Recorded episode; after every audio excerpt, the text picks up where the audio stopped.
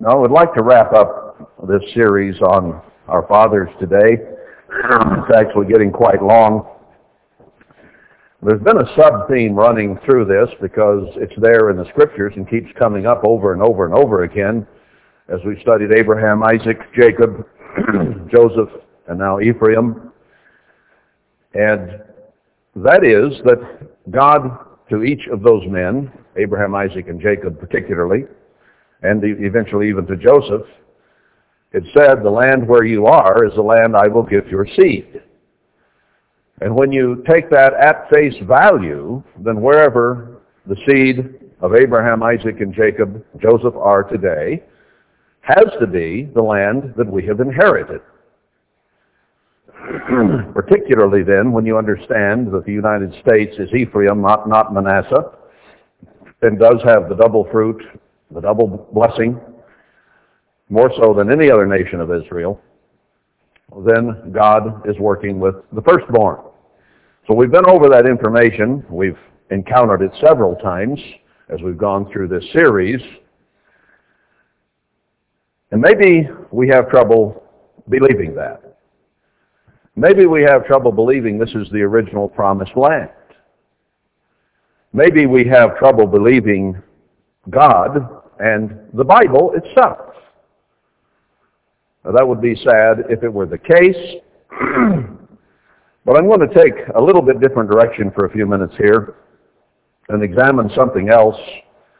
If you don't believe God and His Word, then maybe you'll believe others. Now I understand it is an overwhelming concept at first that the Middle East was not the original cradle of civilization. The Garden of Eden was not there. And that it was over here. when you say that, people immediately say, no way, that couldn't be. Well, that's been ingrained in us from childhood, that the Middle East and that Jerusalem is the Holy Land. So to grasp that concept is beyond our imagination. And as has been said, what you're not up on, you're down on. We automatically ignore or discriminate against or have a negative approach to something that perhaps is new to our consciousness or something that sounds so overwhelmingly bizarre or out of left field. that is our human nature. That is the way our minds work. So to try to grasp something like this, I understand, is very, very difficult. Now when I first encountered the idea that Jerusalem was here, it didn't strike me as that bizarre for one reason only. And that is that I already understood that Zion is here. I already understood part of the geology of this area. I had moved here because of that understanding, and so had you. So for some of us, it wasn't that great a leap. But just imagine if you walk up to somebody on the street, and I mean church members in whatever group they might be in, and say, did you realize that Jerusalem is over in the United States? See ya. Where did you come from? So I understand the barriers that are there.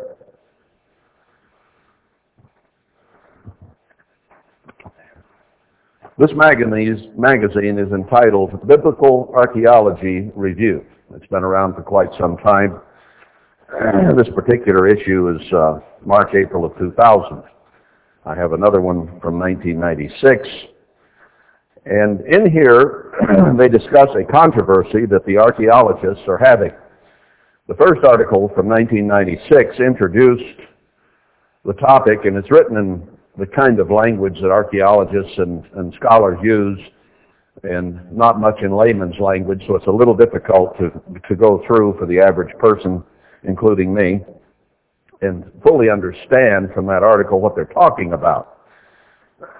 But this article is a little more open, and it shows two points of view. They have what they call the minim minimalists and the maximists. And those are highfalutin words for those who minimize everything in the Bible as history and those who would maximize everything in the Bible as history, okay? Those who give no credit to the Bible as history, and those who claim that the Bible is a true history of Israel. It is becoming fairly common today among archaeologists to deny the Bible as history. Their research, their digging, and I'm talking about major archaeologists, not just some unknown fellow out there digging around with a shovel. They are beginning to say that the Bible simply does not fit the archaeology of the Middle East. They cannot find evidence of Israel there. so the minimalists take that view. I'm going to read here. Is the Bible historically reliable? For many believers, it's a shocking question. And it is. For many, uh, for many scholars, it is a naive question because they have examined everything over there that has been turned up so far. There was a time within memory when the dominant academic view was not far removed from popular perceptions. Adam and Eve and Noah's Ark may have been beyond the reach of historical inquiry, but everything else in the Bible was thought by scholars to accord well with what was known about the ancient Near East in general, if not in detail. That view no longer holds, and debate now rages over whether the 10th century kings David and Solomon never mind Abraham and Moses, were real or merely glorious mythic figures. Evidence of them is not to be found. It just simply isn't there, and that's why this is coming. In the pages that follow, Philip Davies argues, he's an archaeologist, that the two sides are not that far apart. Now that is an interesting statement. Those who would minimize the Bible and those who would maximize its story are not that far apart. And we'll know in a minute why he said that. that view no longer holds, and debate now rages over whether the 10th century kings David and Solomon, never mind Abraham and Moses, were real or mythic. In the pages that follow, he argues that the two sides are not far apart. Yes, they are. Yes, they are, counters William Dever, charging that the two sides look at the Bible very differently. Now, understand that all people, generally speaking, would like to discredit the Bible. And some archaeologists are no different than that. They would like to discredit the Bible. So there is that side of the issue. So I'm not going to spend much time here uh, with Philip Davies because he's trying to show that the Bible and archaeology simply do not fit together.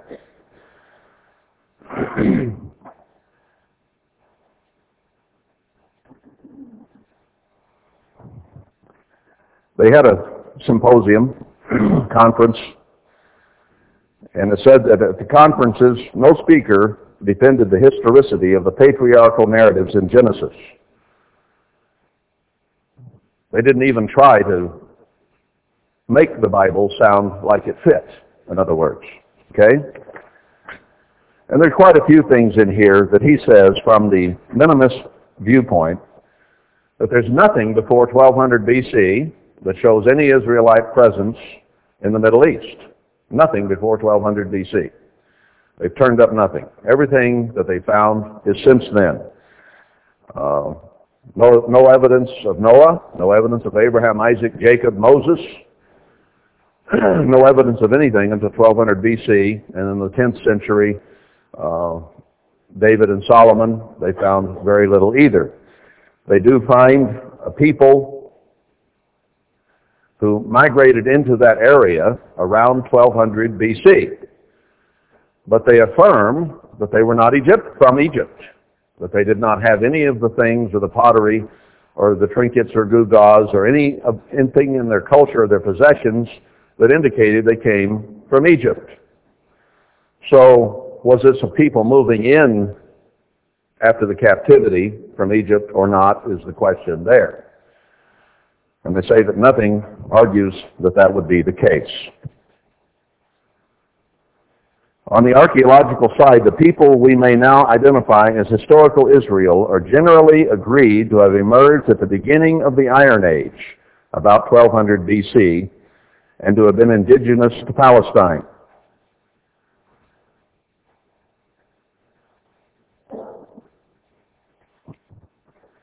All right, let's go on from there because these are people who are trying to show that the Bible doesn't fit, okay? Now, here's another article by William Dever, and he is a Maximist. He is one who will do all he can to try to show that history in the Bible is credible and that it fits the archaeology of that area. Now remember the comment I made at the beginning where he said there's not much difference between the minimalist, minimalist and the maximist? This article bears that out. Now while they don't like each other and they argue with one another, we'll find that their conclusions are very much the same.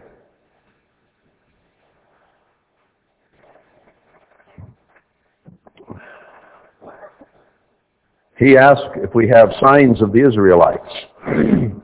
He says small agricultural villages, about 300 of them, sprang up throughout the central hill country of Canaan during the late 13th to 11th century BCE, from almost 1200 up to 1100. The villages were new. Now this is the Maximist.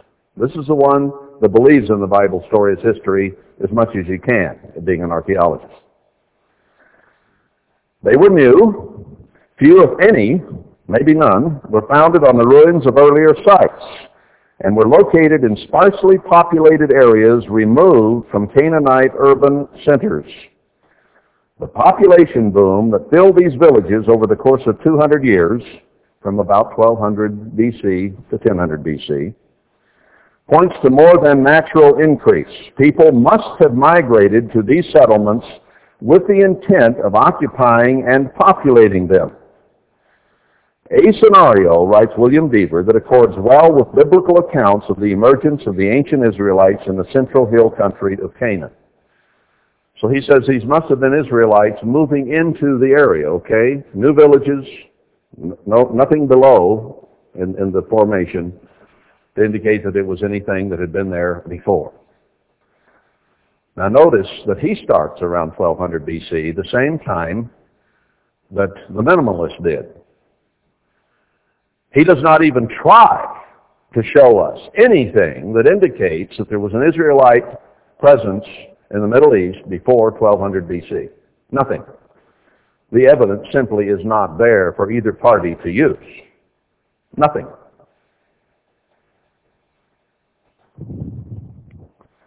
For Dever, the evidence of the villages and houses demonstrates that archaeology can play a role in identifying the ancient Israel, Israelites or their direct predecessors. It is not, as some academic revisionists claim, mute. In other words, he thinks he can prove there are Israelites there from 1200 BC forward.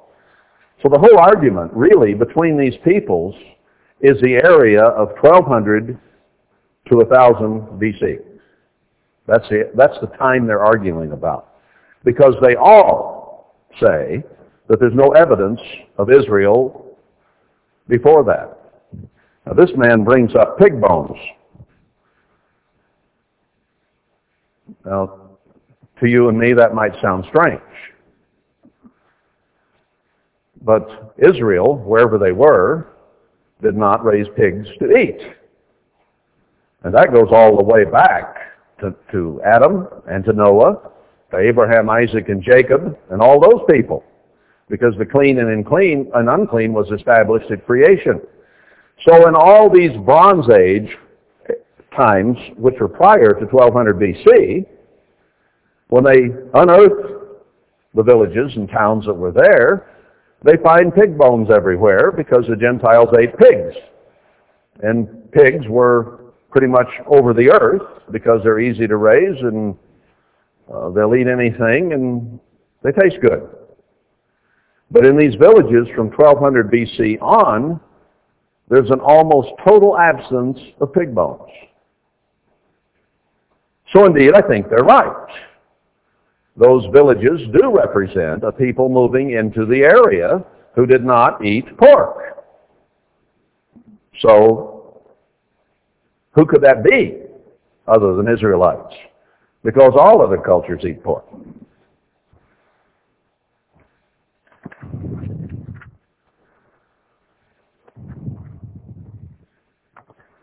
Let's see. He says there was no central authority. There were not large cities, just small agricultural villages is what they're finding. No great urban areas where a king would have ruled. And they did not find either uh, temples or that type of thing. Says, we have no clear archaeological evidence of Israelite religion and cults before the monarchy in the 9th and 10th centuries BCE.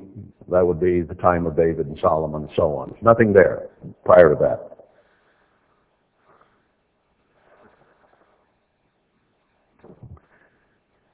Let's see.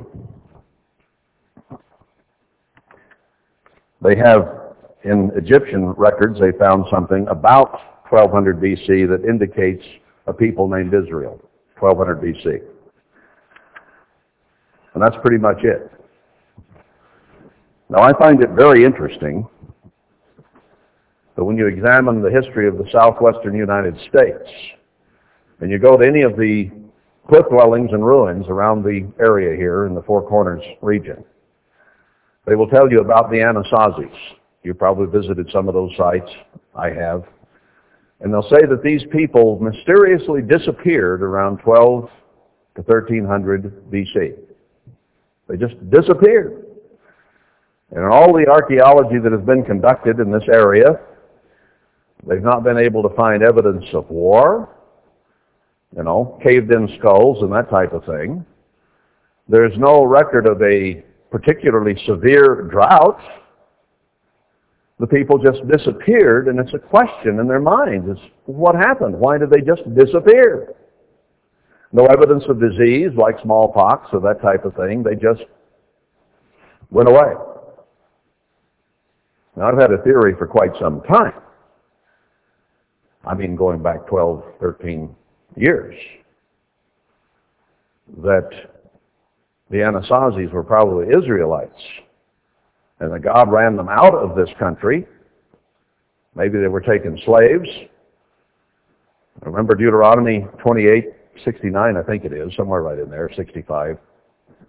It says, if you sin again, I will take you into Egypt by ship.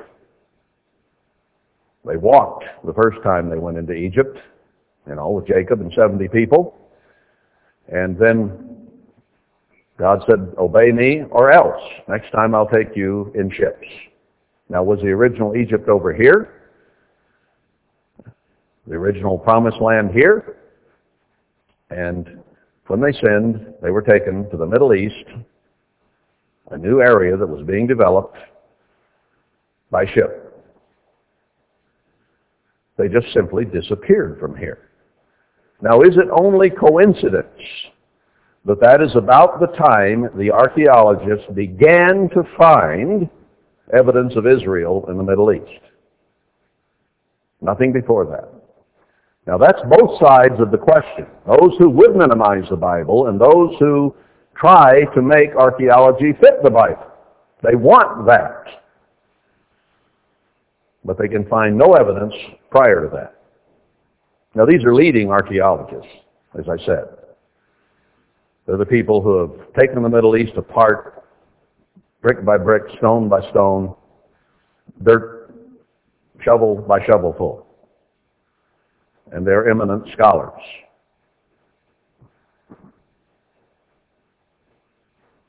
I believe the Bible. I believe that when God told Abraham, Isaac, and Jacob, the land you are standing on, I will give to your seed forever. And we are his seed, and here we are. So I believe they originated here. They were taken over there. And finally God allowed us, about 2,500 years later, We've used that 2520. Mr. Armstrong used it to come back to the promised land.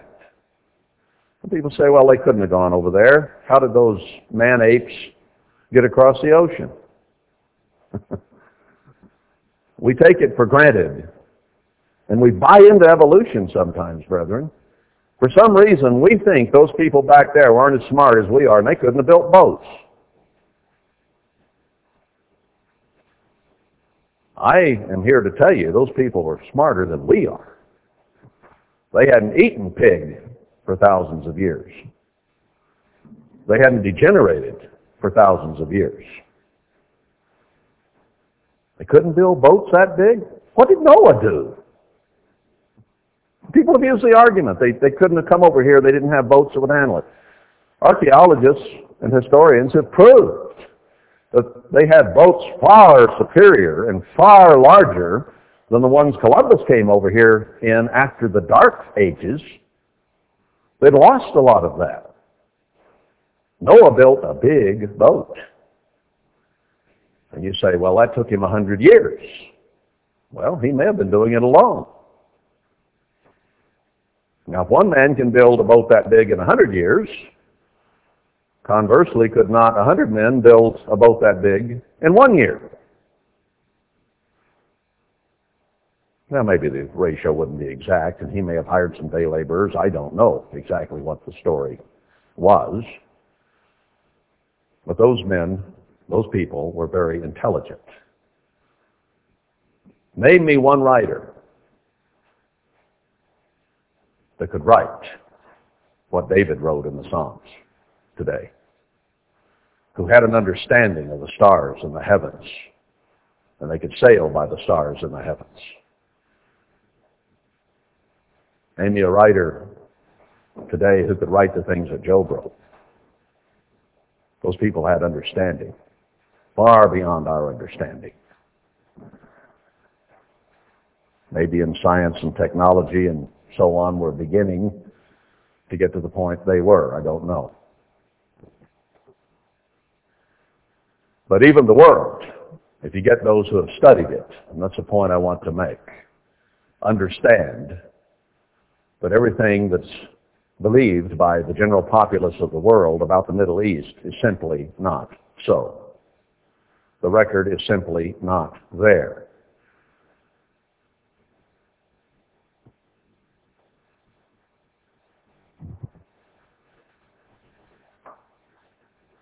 So, we can go on in ignorance if we wish.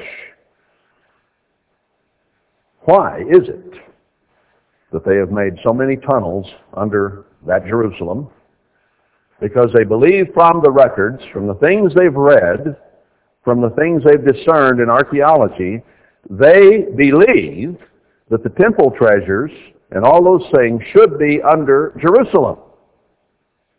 And they have dug and dug and dug, and it's a honeycomb of tunnels under there, and they have found nothing.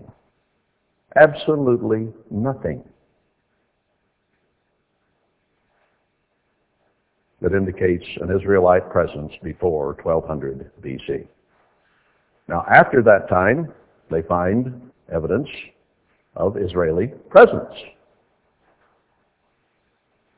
And I won't dispute that, because my own thinking is that Israel was not there before 1200 BC.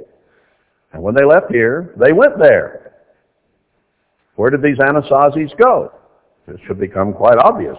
They left here about 12, 1300 BC, and they showed up there about the same time. I don't think you'll find pig bones in these southwestern desert uh, ruins either.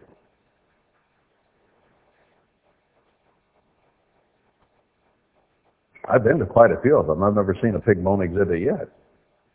I don't know. Maybe they just didn't put it in there. So is the Bible accurate when it says that Abraham, Isaac, and Jacob were given this land, the land they stood on, the land they slept on? He said he would give their seed forever. And when it was written to those sons, it says, these are the things that will befall you in the latter days. Makes it very clear. So why aren't we in the Middle East? if that was given to Abraham, Isaac, and Jacob's seed forever, why are we here?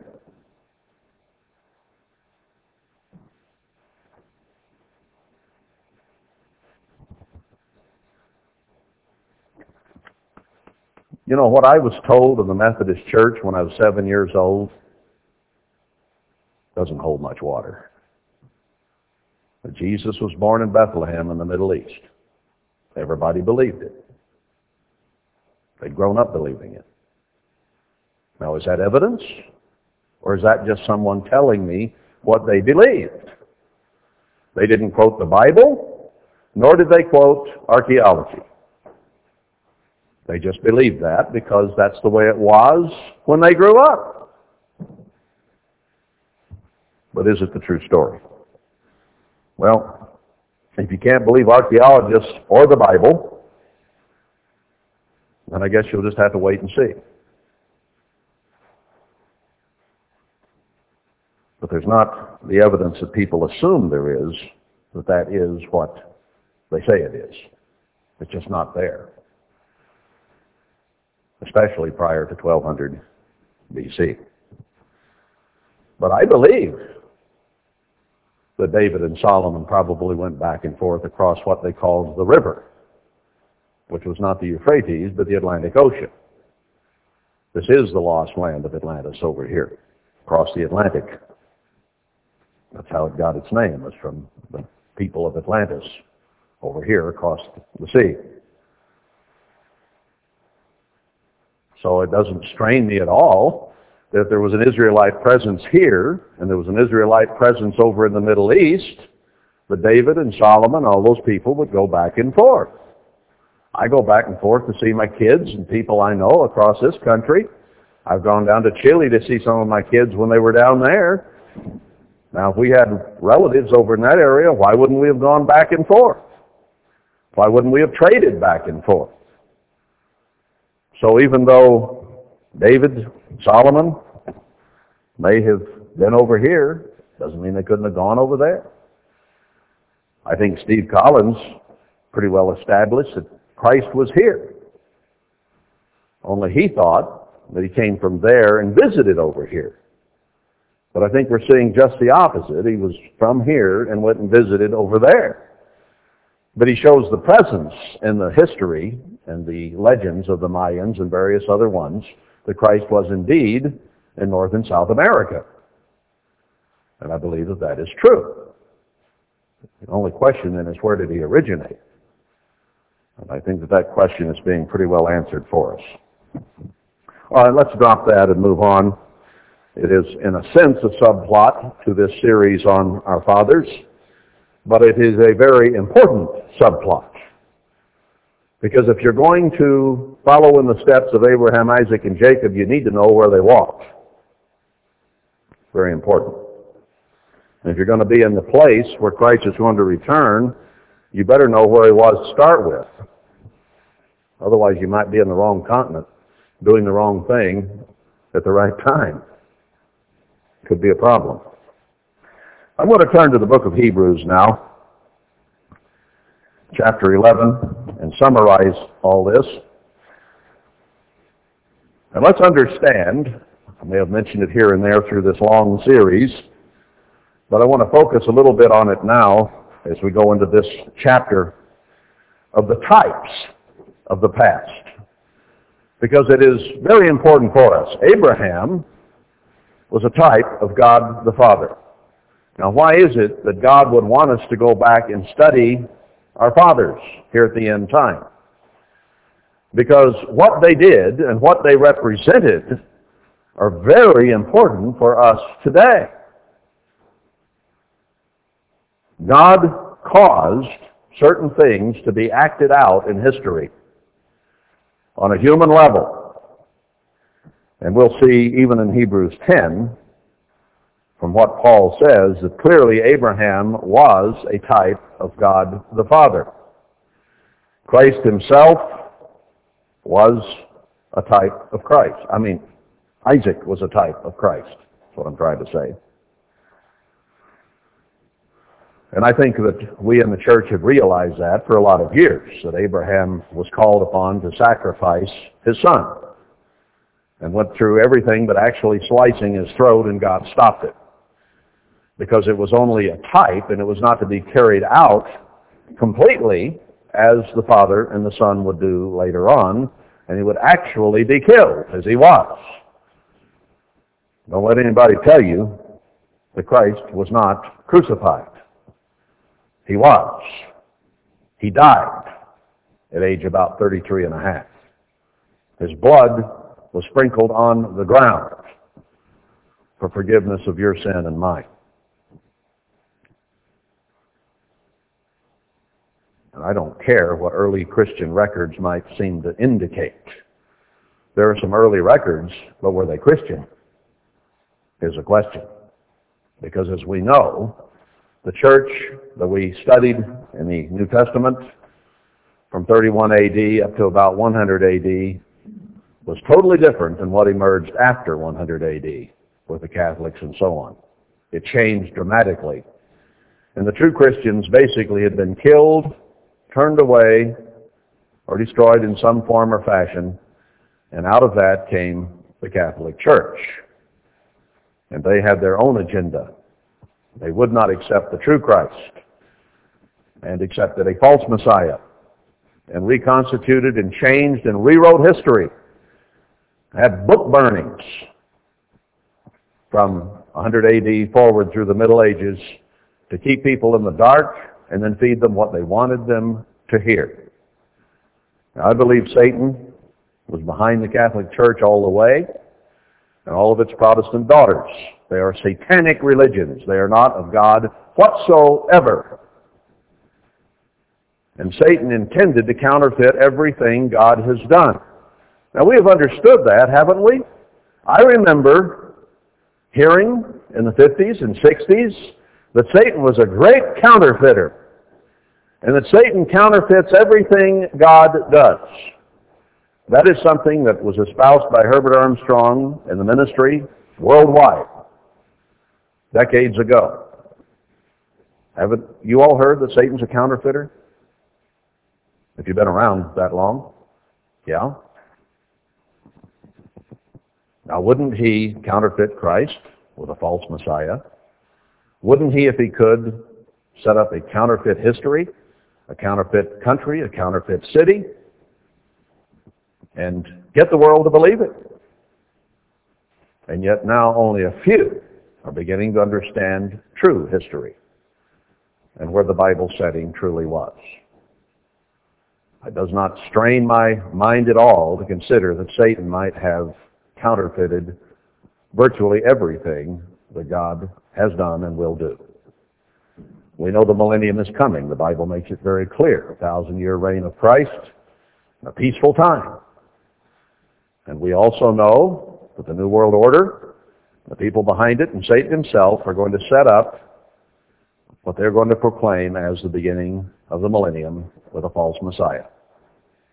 So it doesn't surprise me in the least they might set it up in a false land, a false place that does not bear the name of God at all. And where the people of God are not today.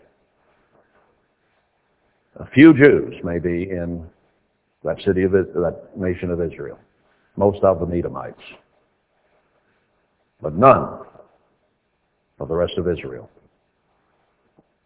And it is not a doubly fruitful land. It is not what was promised to our fathers. So Abraham is a type of the father. Now let's look briefly here in summarizing at Abraham's character. Here was a man of incredible patience, wouldn't you say? who didn't have his first child until he was 99 years of age, 100 years of age. And he had been waiting and waiting and waiting for that to happen because God had promised it. Now God shows himself throughout the scriptures to be very, very patient. Incredibly patient. What about the faithfulness? God shows his faithfulness throughout the Bible. He has given us the Bible as an indication of his faithfulness to us. But in spite of the counterfeits and all the things that Satan has done on this earth, we still have this word to look to and believe in. So he's been faithful in getting his word to us. Sure, there are some clerical errors, some translation errors, a couple of verses that have been put in on purpose, but they're easily ferreted out and can be disproved. The Bible essentially can be believed. And in it, it talks about the end times and things that would transpire. Even this financial collapse we're going through right now is predicted in Zephaniah 1. It's predicted in Isaiah 5 and many other places that we have been to and studied. It's all through there. So God was pretty faithful, wasn't he? Saying that the end time Israel would depart from God and become an idolatrous, culturally bankrupt, immoral people. And that he would destroy us by means of a financial crash, spoken of in Revelation 18 as well, where all the merchants of the earth are going to wail that we don't buy their products anymore and how we've made them rich. The Chinese have a trillion dollars in cash. We have made them quite wealthy. And on and on the story goes. Now has God been faithful in telling us in His Word, by His prophets, long ago, what would transpire today? Yes, He has.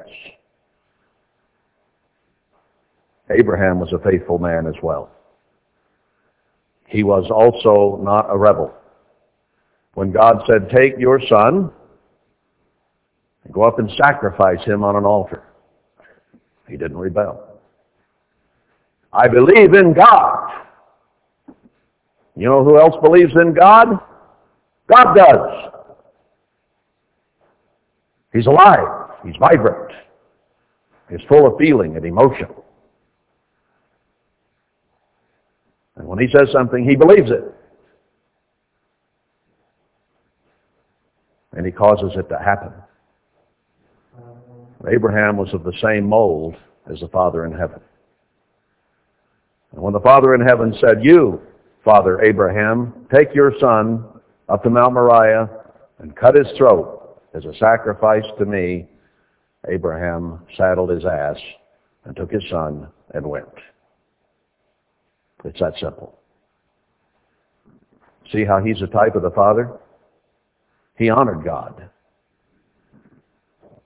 He didn't just give tithes of his agricultural produce, he gave tithes of the spoils of war as well. He gave God honor. The book of Malachi talks a lot about that, where he says, Am I a father? Then where is my honor? That is a principle that is through the Bible with Abraham, Jacob, and others. And it's one that is very important because it shows honor to our Father in heaven. And Abraham, as a type of the Father, did that to show his honor. Now God says he is merciful, doesn't he? His mercy endures forever. Now, there's a part of Abraham's character we may not have really focused on, but we did go through the story of Sodom and Gomorrah and how he was saying, well, you know, if there's 50 men that are good there, will you save the city? And, you know, he brought it on down. Was Abraham merciful to those people?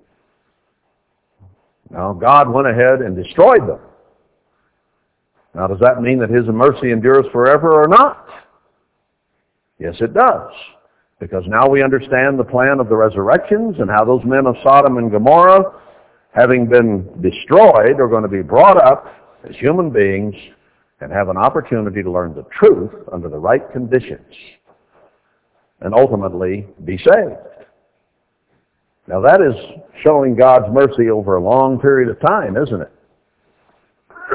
might not have been appeared very merciful to Lot sitting back there and watching the flames devour those people. Might have seemed pretty dramatic to him. But when you understand the whole picture, God had in mind to save them, not destroy them. But they needed to be destroyed then because of the influence they were having on others. So in the end, it all turns out right. But Abraham's, he, Abraham understood the laws of God. Abraham understood that homosexuality is wrong. And yet he pleaded for those people not to be destroyed because he had kindness and mercy in his heart for them. A good and true emotion. And God himself showed his mercy in dealing with Abraham. Well, if you find that many or you find that many or that many, yeah, I'll, I'll take care. Of course, God knew how many there were. None, other than Lot. But look at the characteristics of the man's character. And then Isaac is something else too. There are not many of us as sons. If our father had said, son, we're going up on the mountain today, and then when we got up, we might not have told him the whole story, but when we get up there, then he says, lay down on these rocks, and uh, he starts getting his knife out and wetting it up a little bit. Most children would rebel about that time as they were being strapped to the rocks. Hey, Dad, wait just a minute. You know, this is me now. I'm your son. With probably more emotion than that. Wouldn't go over too well. Isaac was truly an individual who honored his father in heaven and his father on earth. And he understood the implications. And he said, so be it. Yes, Dad. What incredible control and character that was. Now we are here upon whom the ends of the earth have come. And we need to be looking back to these men and having the same courage, the same willingness to sacrifice, the same character, patience, faithfulness because Christ himself said, will I find faith when I come to the earth? These men walked by faith. Jacob was a type of who? Israel. Israel became what? The bride of Christ. Later divorced because she was unfaithful.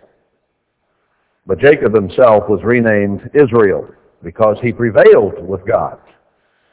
Fought all night, held on, wouldn't turn loose of God. Now, aren't we supposed to endure to the end? Yeah, we are. Blessed are those who endure to the end. Jacob is one of our fathers who endured and hung on and would not let go. What an incredible example he was. And from Jacob, expanded out into 12 tribes, and 12 times 12,000 is 144,000 that we find in Revelation 7 and 14.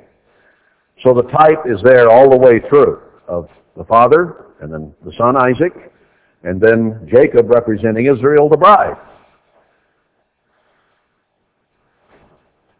We examined Joseph because he was one of the sons of Jacob, and we find that we're of Joseph's seed direct line, and we examined his positive, can-do approach to life.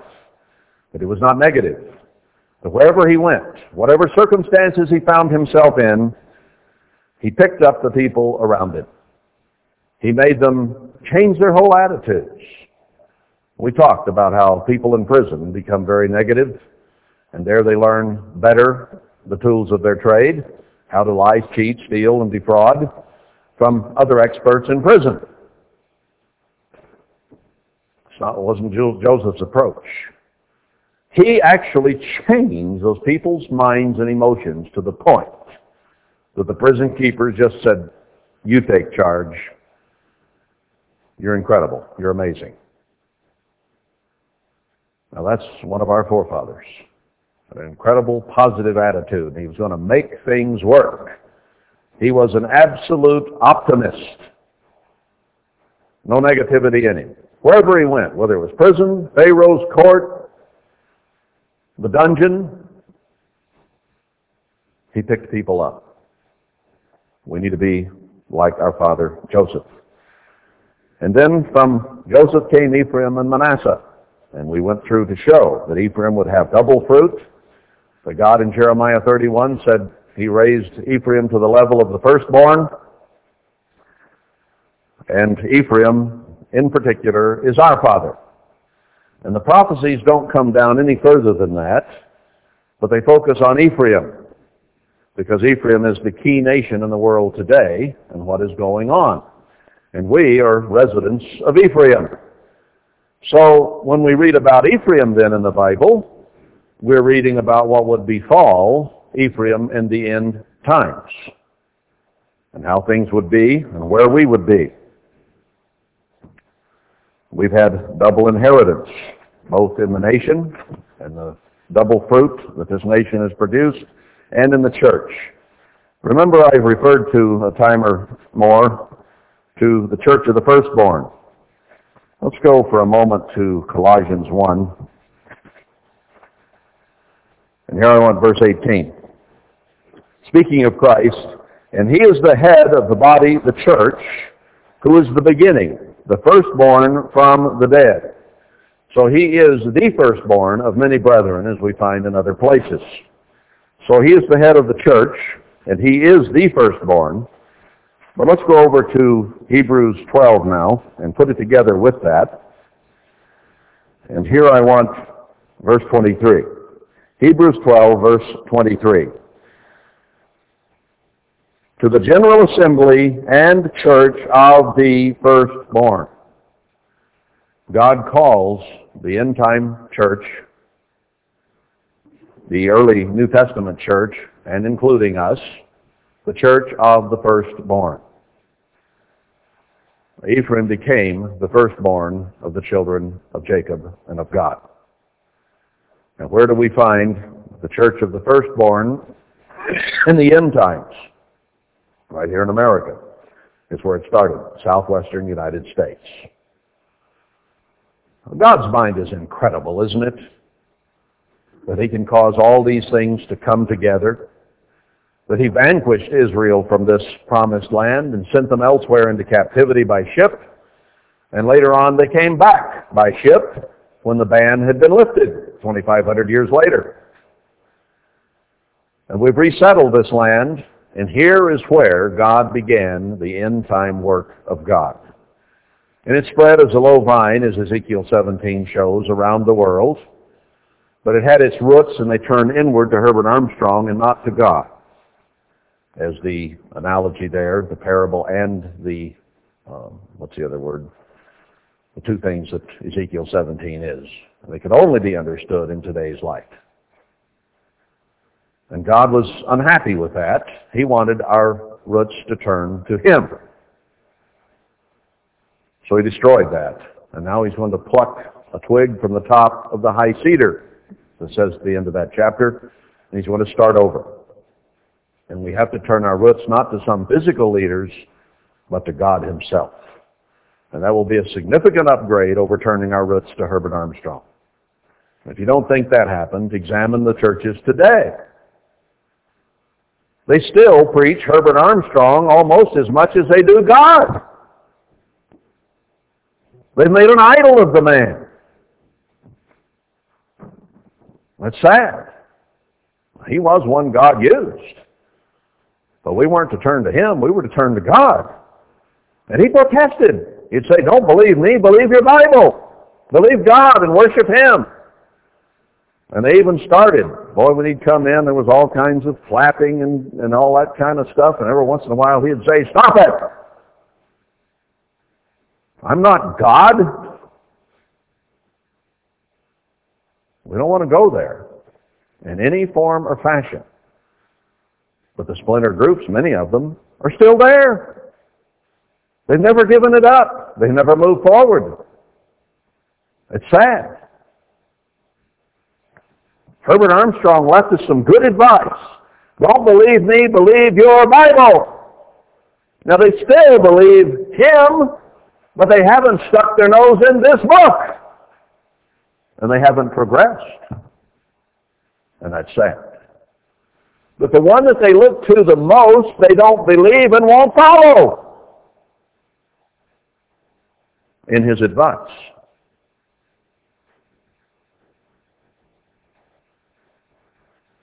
Now there are answers in this book that he didn't have. And we're discovering them. We are the church of the firstborn, and we're in the country of the firstborn of Ephraim. Of all places is where the church of the firstborn began in the end time, where the seed of Abraham reside today. Now let's go back to Hebrews 11. We're right in the neighborhood now. And I think this is a good way to summarize this series and, and bring an end to it. We've called this the faith chapter, and indeed it does show the faith of our fathers. And that is the one thing that Christ, didn't mention, will I find love when I return? He didn't say, will I find hope when I return? He said, will I find faith when I return? So faith at the end time is going to be a very rare commodity. Very rare. And Abraham was the father of the faithful, as said in Scripture. We're to look to him because that is one of the things we're going to be very, very short of at the end time, is faith. Faith is the substance of things hoped for, the evidence of things not seen. Now a lot of people say, well, I'm not going to believe that until you, prop, you produce the evidence. Faith does not require evidence. Do we realize that? Now I like evidence too. The Missourians brag about it. Show me state. I want to see all the evidence. But God caused Abraham and others to do things when they did not have any evidence. They simply believed God. God said, you're going to have a baby. They believed it. Going to wait a long time for it. They believed it. Now, sometimes the acceptance was not easy. Sarah even laughed. Yeah, right. I haven't had that visitor in years. Abraham kind of chuckled too, you know. I'm not able. But they wound up believing it. That's incredible when you think about it. What if we had some 80-year-old couple and God appeared and said, you're going to have a baby? Okay. Tell me another one. Doesn't happen. They weren't 80 at that time, but I just picked a number there. Faith is the substance of things hoped for. You hear of it, you wish for it, but you don't have any evidence of it. Well, that's a tough one. Faith in itself is hard to believe in and to have right from the get-go. For by it the elders obtained a good report. Our fathers, our elders, they obtained a good report. And he shows those stories now. Through faith, we understand that the worlds were framed by the Word of God, by Christ himself. Not just by amoebas coming together out there somewhere or a big bang or whatever theory they might come up with. But God himself is alive. We accept that on faith. I wasn't there, were you? Job wasn't there. And God used that on him. Where were you, Job, when I created the heavens and the earth? Where were you when I created Leviathan and all these beasts of, that are there? Oh, well, I guess I wasn't born yet. Made him feel pretty small. Finally got, God finally got his point across to Job of what it was all about. Took a lot of boils and a lot of trouble. Children all dead. Wife telling him curse God and die. And sitting on a pile of boils. Finally, God got Job's attention. Now, what is it going to take for him to get the attention of the world, of the church, and of you and me. God killed off everything except the bitchy wife that Job adored. Flocks and herds, children, everything, gone. And his own health disappeared.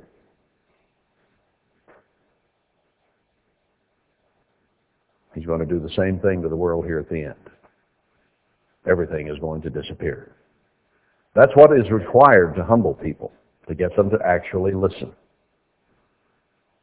Only a very, very few will pick up this book and read it and listen to it and believe it and live by it and do the thing it sa- things it says for them to do.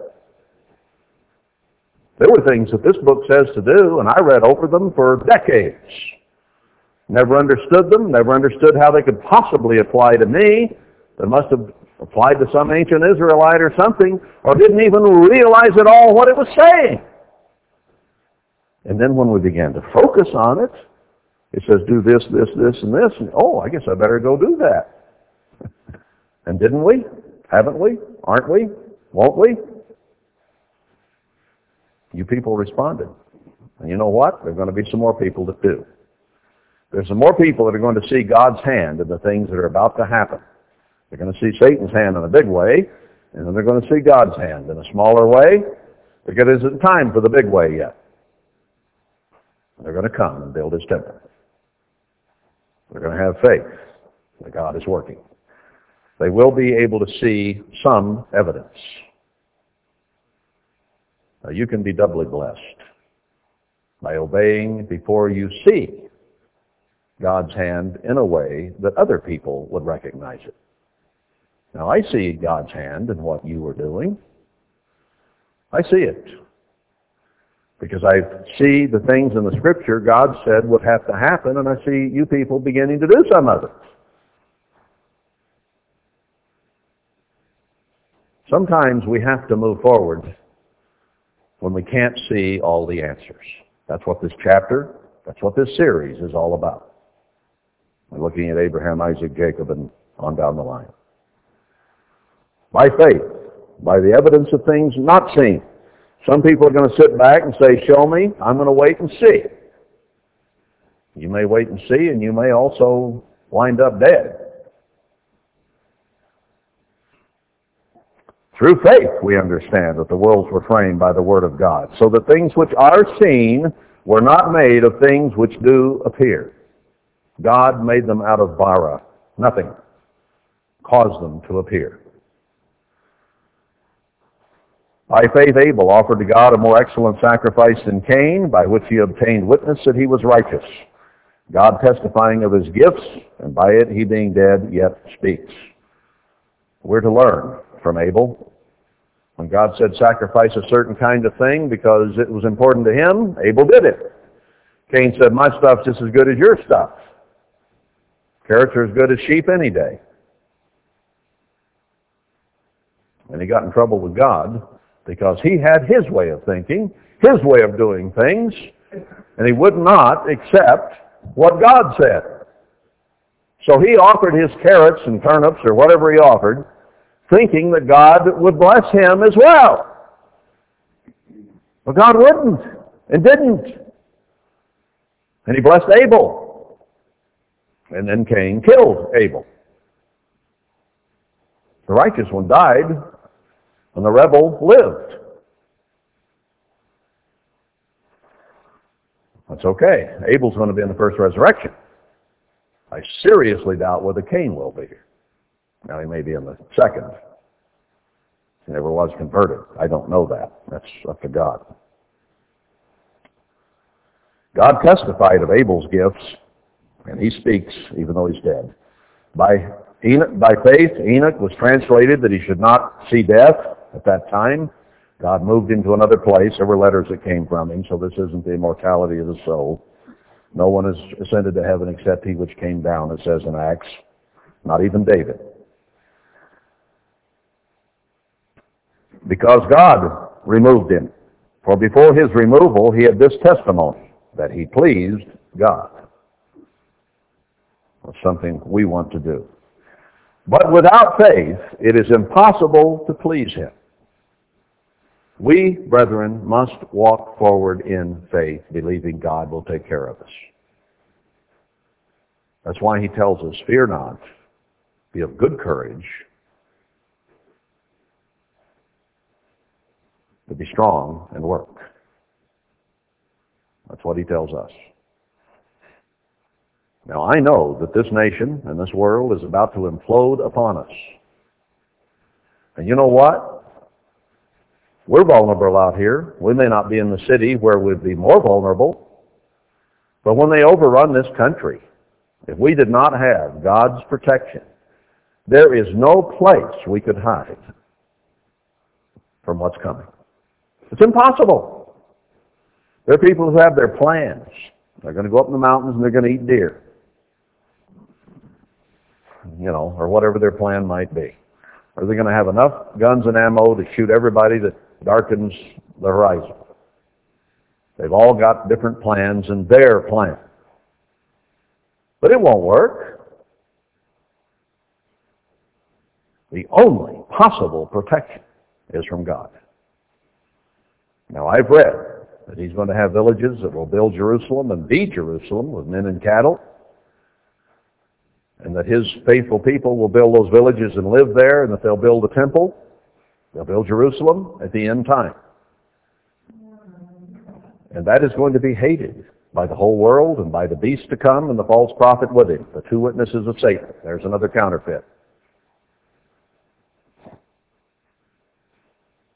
Now, are we going to fear or walk forward and do God's work in faith?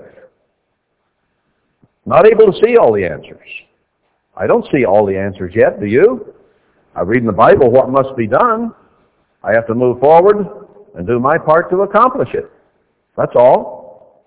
Walk forward without seeing the answers, not knowing where they're all going to come from. I have to believe God. When God says, I will give to your seed, as the sands of the sea, the land you now lie on or walk on, I must believe that. Because God said it. I don't need to find evidence, as I initially thought. Well, all we have to do is dig a hole and find out. That's true. We haven't finished digging the hole yet. But since then, I've seen an awful lot of corroboration in the Bible and even in archaeology. That what they say is there isn't there, and what the Bible says is here is here. And I will walk forward in faith until the evidence appears. You don't need faith once the evidence is there. When Sarah started getting bigger and bigger, bigger tummy, she didn't need faith anymore, did she? Unless she had bad gas. Well, she knew she was pregnant. You need faith until it happens. Then you have evidence. God wants us to walk blind, brethren, to some degree. See why faith's so hard to come by?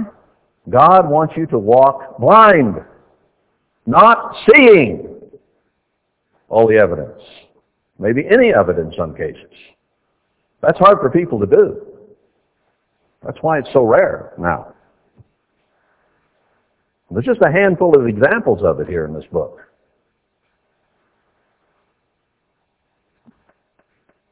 It's impossible to please him without faith. Now you can do all you can to have love in your heart. You can do all you can to serve your neighbors. You can do all you can to be nice, to be hospitable, to be this, to be that, or whatever you find in the scriptures you ought to be. But it doesn't matter. All that you do, if you do not have faith, you will not be able ultimately to please God. Bottom line. I don't know how you'd mistranslate that. I don't know how you'd misunderstand it.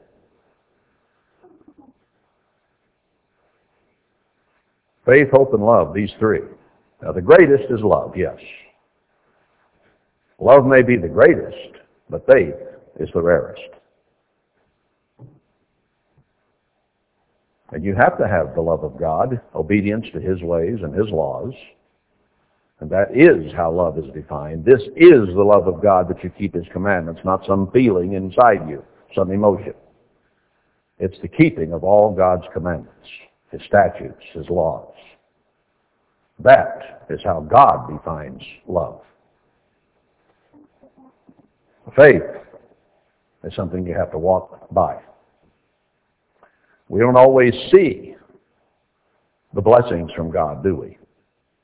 He's promised them. We go through Isaiah, through these scriptures, and it talks about all these blessings he's going to bring to his end-time church.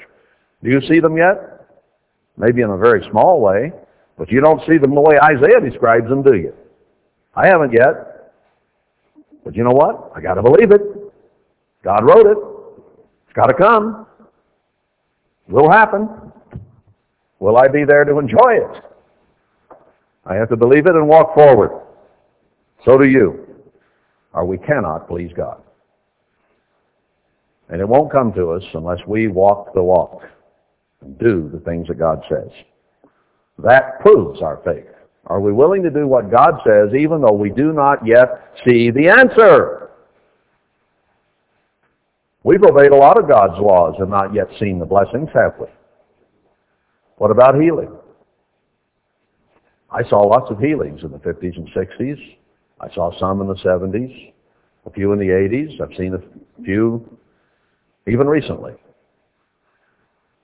But not like Isaiah describes in Isaiah 35 about the lame walking and the deaf hearing and the blind seeing and all those things. Now part of that is spiritual vision and hearing, but part of it's physical. Haven't seen that yet. So God promises He is Yahweh Rophika, our healer. But we don't see too much evidence of it at the moment, do we? So does that mean we just go to the doctors instead since we don't see the evidence of God doing all these healings yet? I don't think so. Asa died because he went to the doctors when he was diseased in his feet. He didn't even have cancer of the lungs. He was diseased in his feet. I don't know what it was. But God said he died because he went to the physicians. If he'd gone to God, he would have been saved. That's the implication there. Now, I have health problems and you have health problems. Most of you. You know what? I've been anointed many times in my life Sometimes I've been healed and sometimes I've not. And I still have some physical problems. And as I get older, they'll probably get worse. Until God intervenes. Now I'm going to say, because God didn't heal me two years ago, five years ago, ten years ago, that God is not our healer. Did Abraham and Isaac, I mean Abraham and Sarah give up because she didn't get pregnant the first night? No. They waited patiently. And they waited decades trying with no results. Decades.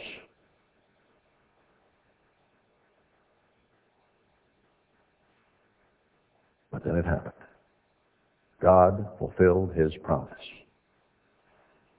Now when are you going to give up on God? After a week, two weeks, three weeks, month, year, ten years? 20 years, and they say, well, God didn't fulfill his promise. I'm not healed.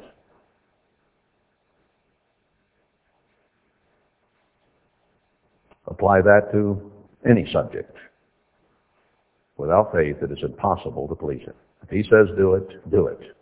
And do it until he fulfills his promises.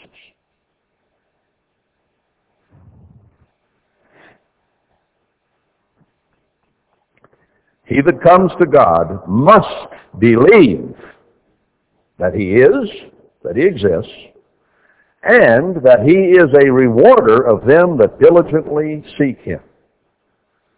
He never ever promised when he would heal or bless for tithing or anything else. He just said do it. And wait until he himself saw fit to answer and do his part. But that's what faith is, doing your part when you see no evidence of God doing his part. Do we understand? Can we comprehend that we do our part as long as we draw breath on this earth? And that God will do his part when he so chooses, and all the time in between is a trial and a test of what? Our faith.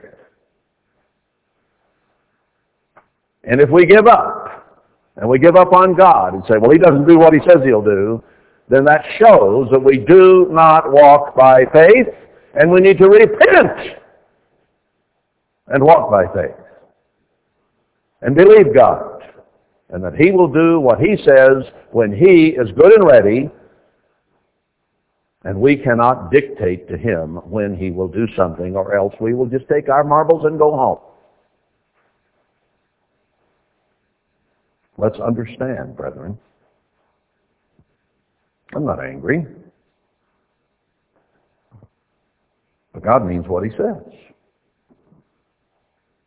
We can either believe him and do what he says to do and walk by faith until he does it and accept that this life is a trial and a test of our faith, as Abraham and Sarah had to accept that. Isaac had to accept that, didn't he? That God knows what he's doing. He must have had a lump in his throat that was about to be sliced, but he believed God. And he believed it would turn out right for him in the long run. He is a rewarder of them that diligently seek him. Now when did he say that he would turn it around and bless us? When we seek him with our whole heart. Essentially what Paul is saying right here. Diligently seek him. How much of the church today is scrambling through this word and diligently seeking God? I'm afraid it's a very, very small percentage. Now, if we are a part of that percentage, we need to rectify it, fix it, get it done. Get on it. Diligently seeking. By faith Noah, being warned of God of things not seen as yet. I'm going to flood the earth. Noah said, well, you say you're going to flood the earth? You must be going to flood the earth. God said, build a boat. Noah got out his hammer and saw and started building a boat. Moved with fear, prepared an ark for the saving of his house.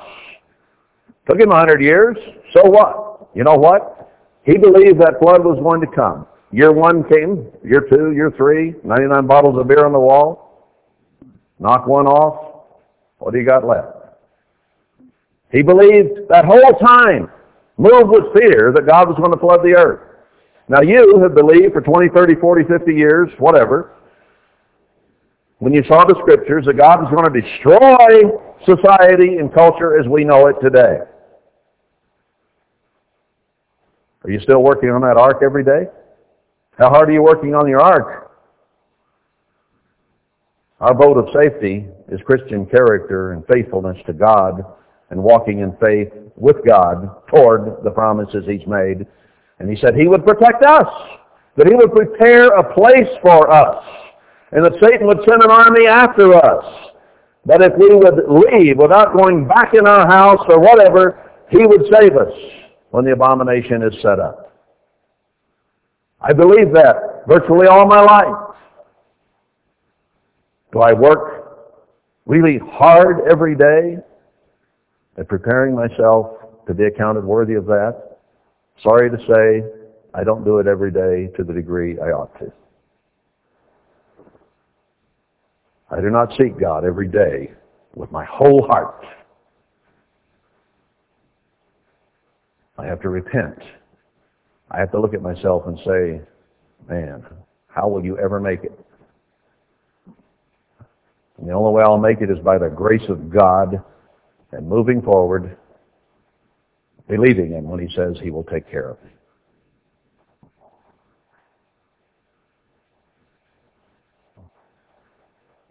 He prepared an ark for the saving of his house, by the which by building this ark for a hundred years and not seeing many rain clouds, by the which he condemned the world and became heir of the righteousness which is by faith. I'm going to build this boat whether I see a rain cloud or not. You know, if it's, I bet, I'll bet every time it thundered, old Noah was looking over his shoulder and he worked harder. Got to get this thing built. Got to get it built. Maybe this is it. Man, I still got so much to do. The thing won't float yet. Maybe it'd rain an inch. Sun would come out. How many times? This is the gun lap, brethren. Oh, it didn't happen. Relax. Two months later, it's a gun lap. Here we go again. Hadn't happened yet, has it? Well, I think it's starting to happen now. I think it's here. We see, we're beginning to see evidence of these prophecies being fulfilled, aren't we? The evidence is now appearing. All right, let's get down to where we were starting to go. By faith, Abraham, when he was called to go out into a place which he should after receive for an inheritance, obeyed. And he went out not knowing where he went. God didn't give him a map, didn't give instructions. He just says, go find the place. Okay. Eeny, meeny, miny, mo. There's four directions to go. By faith he sojourned in the land of promise. Didn't even know at first that it was the land of promise. As in a strange country, dwelling in tabernacles with Isaac and Jacob, the heirs with him of the same promise. We reviewed that. Abraham, Isaac, and Jacob got the same promise. The land you're standing on or sleeping on, I will give to you and your seed forever. And here we are. For he looked for a city which has foundations, whose builder and maker is God. Now, people build cities, don't they? Isn't that Jerusalem in the Middle East built by men? Wouldn't it surprise people, and won't it, when they realize that the first original Jerusalem has 12 geological foundations under it? Amazing. Right up here. Twelve foundations, geologically speaking. What men build on top of those foundations, men build. But you don't have that geological formation over in the Middle East. Simply not there. Doesn't exist. Through faith, also Abraham herself received strength to conceive seed and was delivered of a child when she was way past age because she judged him faithful who had promised. I'm going to get pregnant. I know I'm going to get pregnant. It's going to happen. I'm going to have a baby. God said so. After she got done laughing, she believed it. That's a tough one. She was postmenopausal by decades and still believed she was going to get pregnant. Therefore sprang there even of one, and him as good as dead. In that category. No life there. So many as the stars of the sky in multitude, and as the sand which is by the seashore innumerable. And never has that been truer than it is this very day. Over 300 million of us here. You can't see that many stars in the heaven by the naked eye by any means. These all died in faith, not having received the promises. Now he did move to what would become Jerusalem up here. But the real promises he did not receive. He died. See, he saw them afar off and were persuaded of them and embraced them and confessed that they were strangers and pilgrims on the earth. They, they, for they that say such things declare plainly that they seek a country. And truly, if they had been mindful of that country from where they came out, they might have had opportunity to have returned. But they went forward looking for God's country, not where they came from. But now they desire a better country, that is, a heavenly one. Wherefore God is not ashamed to be called their God, for he has prepared for them a city. Revelation 21, 144,000 the bride of Christ come down as the city to this earth, the beginning of the millennium. By faith Abraham, when he was tried, offered up Isaac. And he that had received the promises offered up his only begotten son. Understand what that was to Abraham. He had waited all those years for Isaac. Then Isaac grew up. And God said, through Isaac, your seed is going to be like the stars of the heavens. And then God told him to go kill him. This would strain your faith if you didn't have a lot. When he was tried, he offered up Isaac. And he that had received the promises offered up his only begotten son. Language of the Father and the Son, Christ.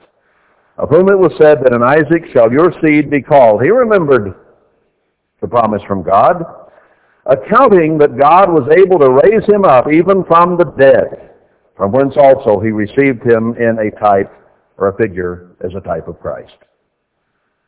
Now Christ died, but then he lived three days later, didn't he? He literally died and was resurrected. So the type is there. But Abraham believed God to the point, he said, well, okay, if you say cut his throat, I'll cut his throat. I believe you'll resurrect him because you said through him, I'll be blessed. Now that took a lot of belief, a lot of trust, a lot of faith.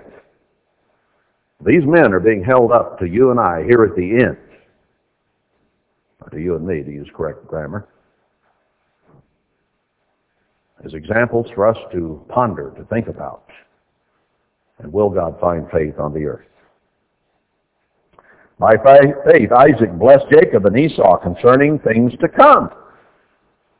Now, if you promise your children that they will have many, many children and grandchildren, and that they'll inherit the land, and that at the end time you could talk about the characteristics that they would have. And that this son, Jacob, would be blessed, and that Esau, his brother, would not, and that at the end time, then Esau would have a yoke around Jacob's neck and be a part of destroying Jacob, and that God would then destroy Esau for what he had done to Jacob. Now, can you sit down with your children and tell them what's to come in their lives like that? No, you can't. Now why could Jacob do that? Or Isaac do that with Jacob and Esau? Because God had told him that's the way it would be. And he would offer those blessings knowing that God would back him up and that it would happen. And today it has happened. And we, if you read about Joseph and Ephraim and Manasseh and Genesis, we are enjoying exactly the blessings of Ephraim. Exactly. He spoke of it thousands of years ago. And here it is. Incredible. By faith, Jacob, when he was dying, blessed both the sons of Joseph and worshipped, leaning upon the top of his staff. By faith, Joseph, when he died, made mention of the departing of the children of Israel and gave commandments concerning his bones. He believed that his children would do what he said and bring him up out of Egypt. He believed because they were obedient children. And he had faith and trust, not only in God, but in his children. Then it goes on to Moses. We didn't cover Moses. We didn't cover David and a lot of people. I'm running out of time just as Paul was getting his fingers tired writing all this. He goes through Moses, how Moses walked by faith. Didn't see the answers. Went out to the Red Sea. God opened the sea. They parted. Egypt was destroyed. Right up here near Sinai. Then he talks about even Rahab. Now, you and I may not put ourselves in the category of Abraham, Isaac, Jacob, Joseph, Ephraim, Manasseh. We not, may not put ourselves in the category of Moses, or David, or Jephthah, or Gideon, or any of these that are mentioned here. But couldn't any of us, all of us, be as good as Rahab? She was just a mattress back harlot. But she believed the spies. She believed they came from God. And she acted on that belief. You protect my house, and I'll see that you go to safety. Rahab is listed among the faithful. She will be in the first resurrection as part of the bride of Christ Emmanuel the King. If she's listed in Hebrews 11 as one of the faithful. Maybe God did that so that we, no matter what we are, what we've been, what we've done, can have some hope and faith and trust that if we will obey, obey God, it doesn't matter our background, it doesn't matter our sins. They can all be forgiven. They can all be wiped out in the blood of our Savior. And that we can be a part of the kingdom of God. Because Rahab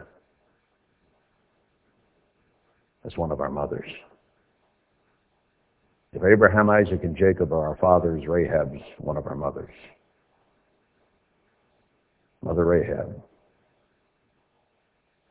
She believed God. Is there hope for you? Is there hope for me? Yes, there is. Now, we're to be as much like Abraham, Isaac, and Jacob as we can be. But he throws Rahab in here, I think, for a very, very important reason. And that is that we all recognize that we're a long shot from being what we need to be. But we can become what we need to be. And even the belief of the lowest of human beings, a prostitute, can be in the kingdom of God. There's nothing that cannot be forgiven other than turning our back on God. He goes on to mention Jephthah and David and Samson and Goliath and many others who through faith subdued kingdoms, worked righteousness, obtained promises, stopped the mouths of lions like Daniel, quenched the violence of fire like the three, escaped the edge of the sword, out of weakness were made strong, waxed valiant in fight, turned to flight the armies of the aliens. Women received their dead raised to life again, as in case of Elijah or Elisha, or of even New Testament prophets. And others were tortured, not accepting deliverance, that they might obtain a better resurrection. Weren't delivered. Died. Killed. Isaiah may be sawn in half after being one of the kindest, gentlest writers of God. Maybe even kinder and gentler in some ways than David was, and tender. And yet he was killed very brutally. Some of them had trial of cruel mockings and scourgings, bonds and imprisonment.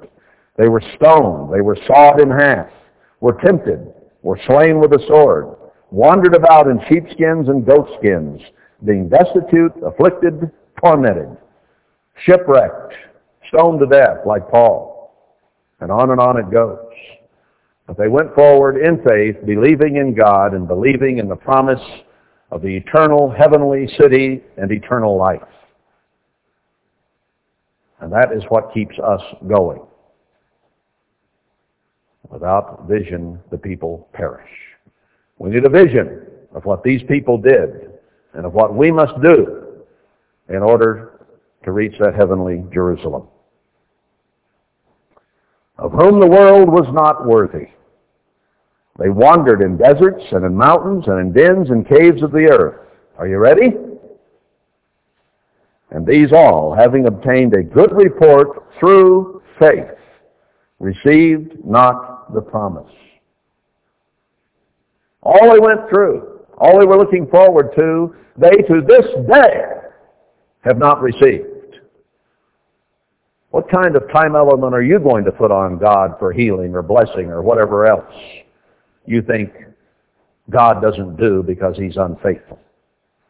Abraham is a type of God and he was faithful and God is faithful and he will fulfill his promises whether you believe it or not. But he will only fulfill it in those who walk in faith, not yet having received the promise, because without faith it is absolutely impossible to please God. Therefore, we are given time to walk in faith without seeing the evidence. That's what constitutes faith. We can't give up on God, brethren, because He is faithful.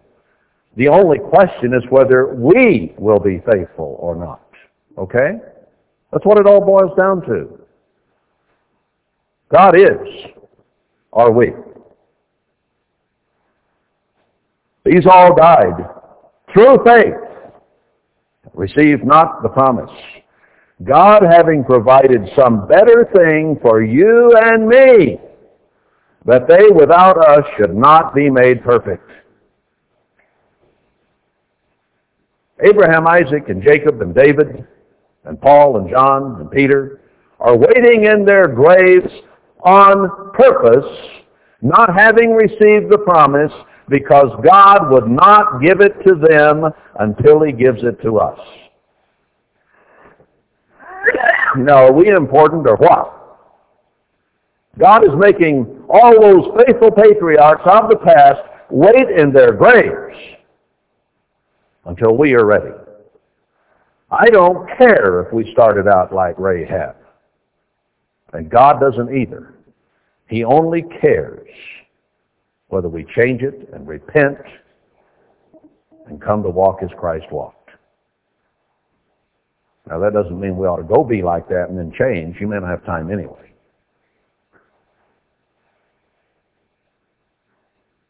We need to obey and serve God and wait for Him because He will make good His promise if we make good our covenant that we made with Him to give our very heart, mind, body, and soul to Him.